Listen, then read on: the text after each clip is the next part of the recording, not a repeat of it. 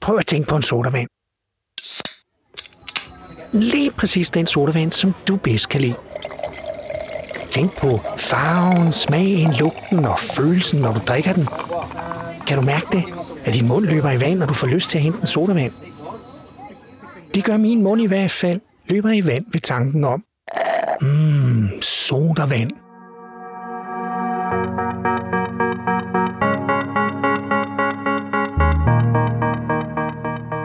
Så velkommen til Hvad sker der i kroppen, når du drikker en sodavand? En serie på T-podcast. Ja, faktisk så handler det slet ikke om sodavand, men om hvad sker der i din krop, når du drikker en. Det er altså en ret nørdet podcast om naturvidenskab, biologi og kemi, som du lytter til. Og jeg håber, du ligesom mig er en super nørd, der er nysgerrig og glad for at lære nyt.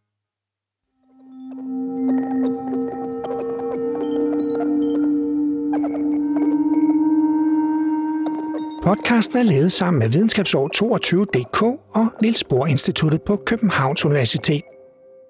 Der, altså på Københavns Universitet, ja, der kan du for eksempel blive astrofysiker. Det er dem, der forsker i universet, stjerner og galakser. Og hvis du måske engang vil være astronaut og ude i rummet, for eksempel til månen eller Mars, ja, så er astrofysik virkelig en oplagt uddannelse.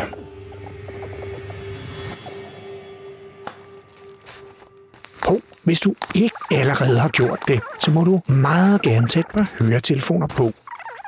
Altså, det vælger du selvfølgelig selv, om du vil, men det lyder bare så meget bedre i de der høretelefoner.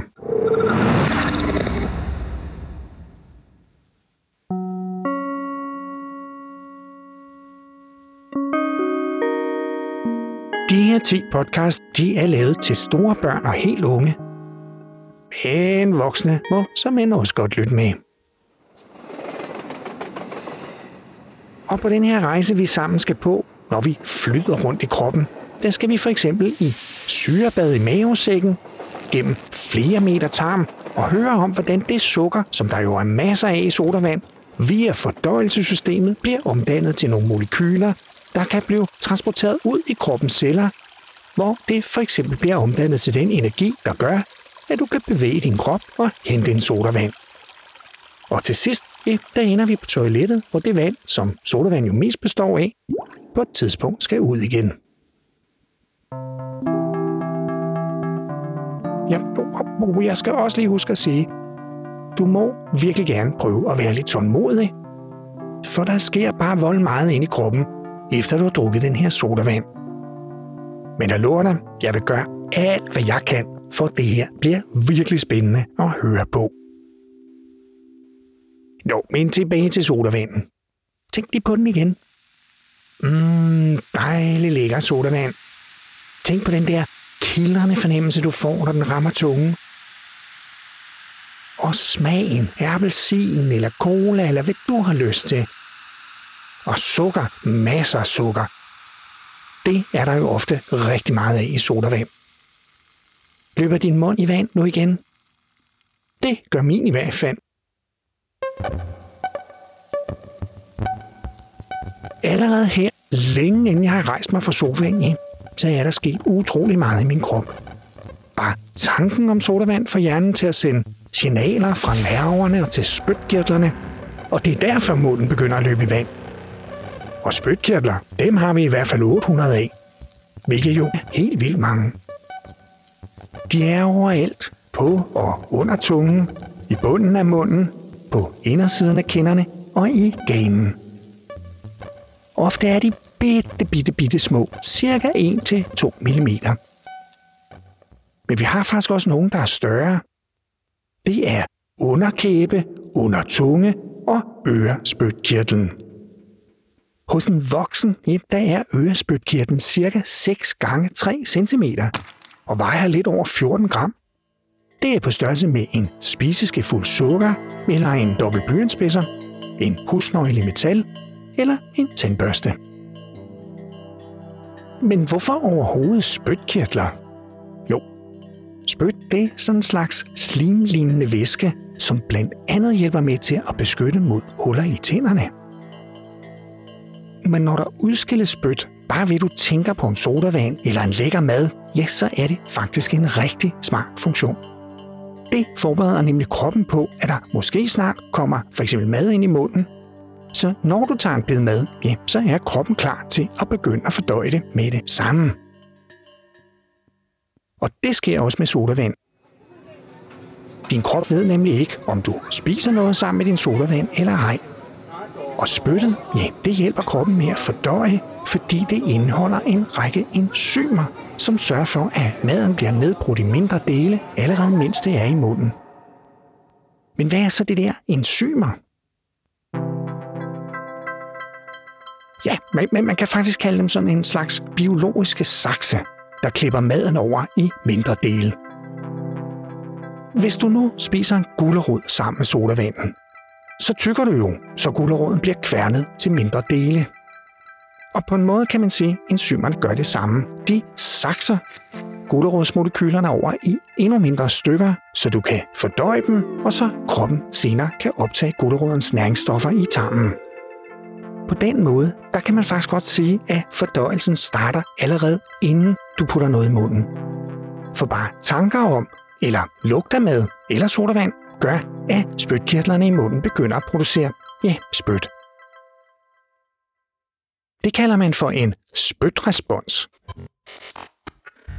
Den sætter gang i de neurologiske responser.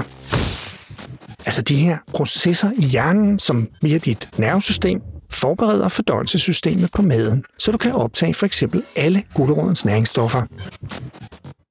Så du kan vokse, tænke, læse lektier, løbe eller hente den sodavand, som vi nu skal tilbage til. For nu, nu, nu sker det. Hjernen sender signaler til musklerne om, at du skal gøre det. Hente den sodavand. Og det må da også være på tide. Og må ikke du lige spørge først? Må jeg, må jeg godt få en sodavand? Og måske du får besked om, at... Jo, jo, det må du godt, men kun ikke. Vi skal snart spise. At rejse dig fra sofaen, gulvet eller hvor du nu sidder, det gør du jo masser af gange på en dag. Hvilket er ret nemt, eller, eller hvad? Prøv lige at tænke tilbage til den gang, du skulle lære at koordinere dine muskler. For eksempel den gang, du skulle lære at cykle. Eller da du i en idrætsteam skulle lære at lave saltomortaler. Kan du huske, hvor svært det var der i, i, i starten? Det er nemlig en utrolig masse processer, der skal koordineres på én gang. Æh, øh, hvad for noget? Jo, din hjerne skal først sende signaler via nervesystemet til de muskler, der skal bruges. Den, altså hjernen, sender også energi og ild til muskelcellerne, så du kan bevæge dig. Cellerne, de har nemlig brug for meget mere energi og ilt, end når du sidder stille. Og når du så ikke skal bevæge dig mere, ja, så stopper hjernen bare med at sende signalerne. Og så stopper musklerne deres aktivitet. Det er heller ikke hvilke som helst muskler, du skal bruge. Det skal være de rigtige og i den rigtige rækkefølge, så du ikke plonk skvatter ud af sofaen, når du rejser dig. Og alt det sker på et splitsekund, uden du tænker nærmere over det. Nu skal så den næste koordinering i gang i kroppen. Ikke bare skal du gå, du skal også finde sodavanden. Hvor den er, ja, det ved du jo sikkert allerede. Så den handling er automatiseret. Når du først har lært det, ja, så tænker du slet ikke over, eller i hvert fald sjældent over, hvordan du finder den. Du ved jo, hvor den plejer at være. At handlinger er automatiseret, det kender du for eksempel, når du vågner om natten og skal tisse. Så står du bare op, går på toilettet, tisser, skyller ud og, hvis du er smart, vasker hænder. Så, ja, så går du i seng igen, ofte helt uden sådan rigtig at opdage det. For du sover jo nærmest, mens det sker. Det er nemlig en automatiseret handling. Jo, men, men lige nu er du, eller det vil sige din hjerne, i gang med at koordinere dine muskler, så du kan finde den der sodavand, som jeg bliver ved med at snakke om, men som vi stadig ikke har smagt. Nu har jeg fundet den. Og, og, og, og jeg rækker hånden ind. Jeg, jeg måske helt armen ind i køleskabet, hvor sodavanden er hjemme hos mig. Og der, ja, yeah, der er den. Uh. kan jeg så endelig drikke den? Mm, ikke helt endnu. tænk lige over det, når du tager fat i dåsen eller flasken. Ja, så er din hjerne allerede i gang med at vælge, om du lige skal finde glas og hælde den op i, eller du måske bare skal drikke direkte af dåsen eller flasken. For også det skal din hjerne have styr på. Hvis du ikke drikker fra det rigtige sted, altså for eksempel fra dåsens åbning, ja, så hælder du alt den dejlige sodavand ned over dig selv eller ud på gulvet. Og så bliver der ballade med mor eller far, eller hvem der nu bestemmer hjemme hos dig. Hey, hallo, ho, ho.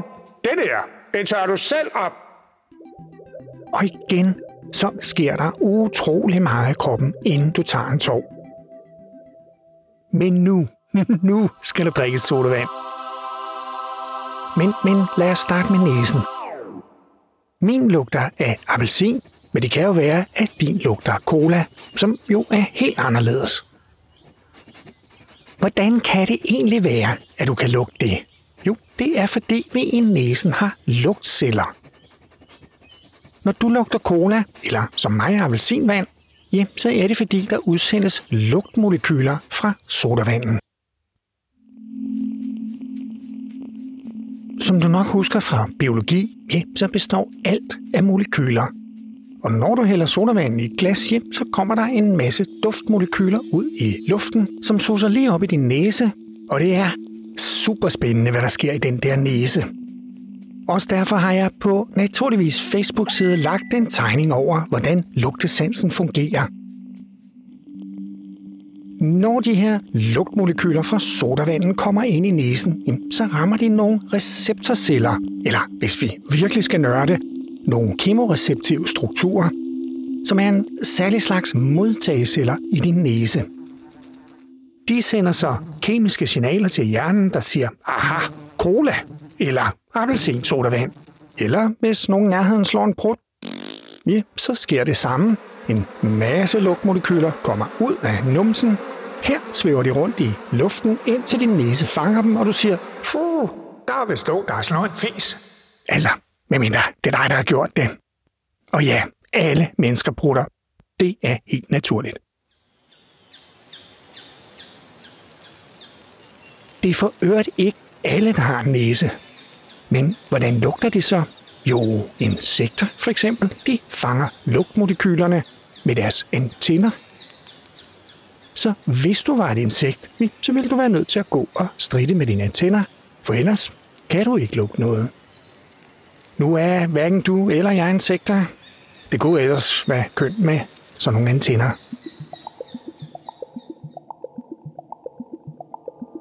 De signaler, der bliver sendt til din hjerne, når du lugter, for eksempel til en sodavand, ja, det er sådan en slags særlig kode, som hjernen registrerer, så den og du ved, hvad du lige har lugtet til. Og når nogen for eksempel prutter, ja, så er der en masse svovlbrinte i det, som så vil binde sig til næsens lugtreceptorceller, som netop er specialiseret til den sådan mm, lidt fæle lugt. Nå, men ikke mere prut herfra. Prøv også lige at tænke på, hvordan sådan en sodavand vil lugte og smage. Puha, nej, tak skal du have. Men nu, nu er det endelig blevet tid til at smage sodavanden. Nu, nu rammer sodavanden endelig din tunge. Hvilket sætter endnu en bøge af processer i gang i kroppen. Dels smager du en masse sødt. Det er alt det sukker, der er i sodavanden. Faktisk smager vi også med næsen. Og det kan du selv tjekke. Hvis du nu holder dig for næsen, ja, så kan du slet ikke smage kanel. Men i det øjeblik, du ikke holder dig for næsen mere, ja, så skal jeg love dig for, at du kan. Altså smage kanel. Nu ved jeg ikke, om der findes sodavand med kanel i, men jeg siger det bare. Du smager også med næsen. Når de her duftmolekyler, som kommer op i næsen, rammer de kemoreceptive strukturer, altså modtagecellerne i næsen. Jo, men inde i munden sker der altså også noget. Her kan vi smage surt, sødt, bitter, salt og umami, som nogen også kalder for kødsmag. De smagsløg, du bruger, de er bitte, bitte, bitte, bitte, bitte små.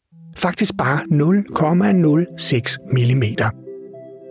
De har form som et æg og sidder rundt på tungens overflade, hvor nogle endnu mindre sansehår via nerver sender informationer til hjernen om, hvad nu smager. For eksempel sødt. For med det samme sodavand rammer din tunge, ja, så vil du smage sukker. Og det kan din hjerne virkelig godt lide. Hvorfor den også udløser dopamin, som er sådan en slags, øh, der blev jeg godt nok lige super glad, signalstof.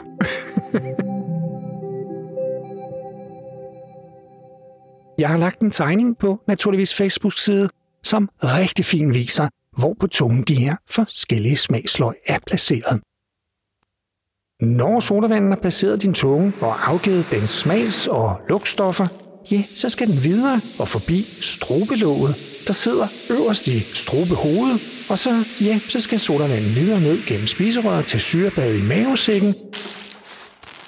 Men alt det, ja, det fortæller jeg om i den næste podcast.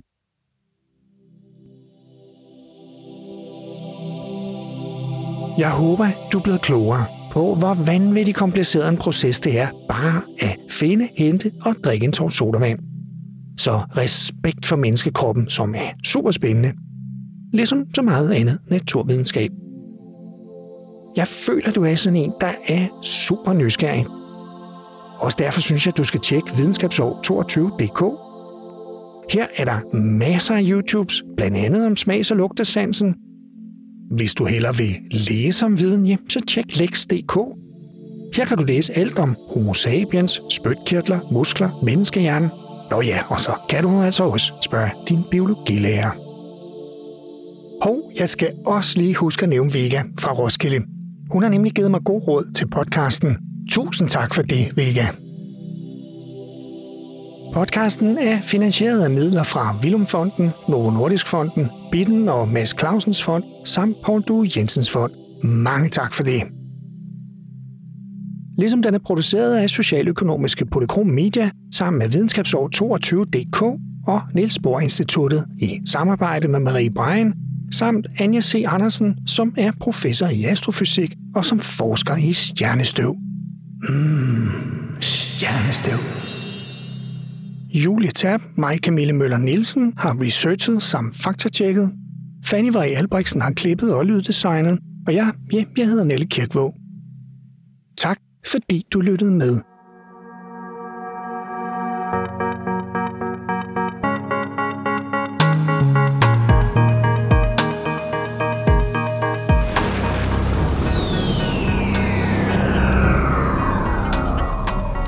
Naturligvis. Og det er jo noget af det, vi vil undersøge. Ja, lige netop.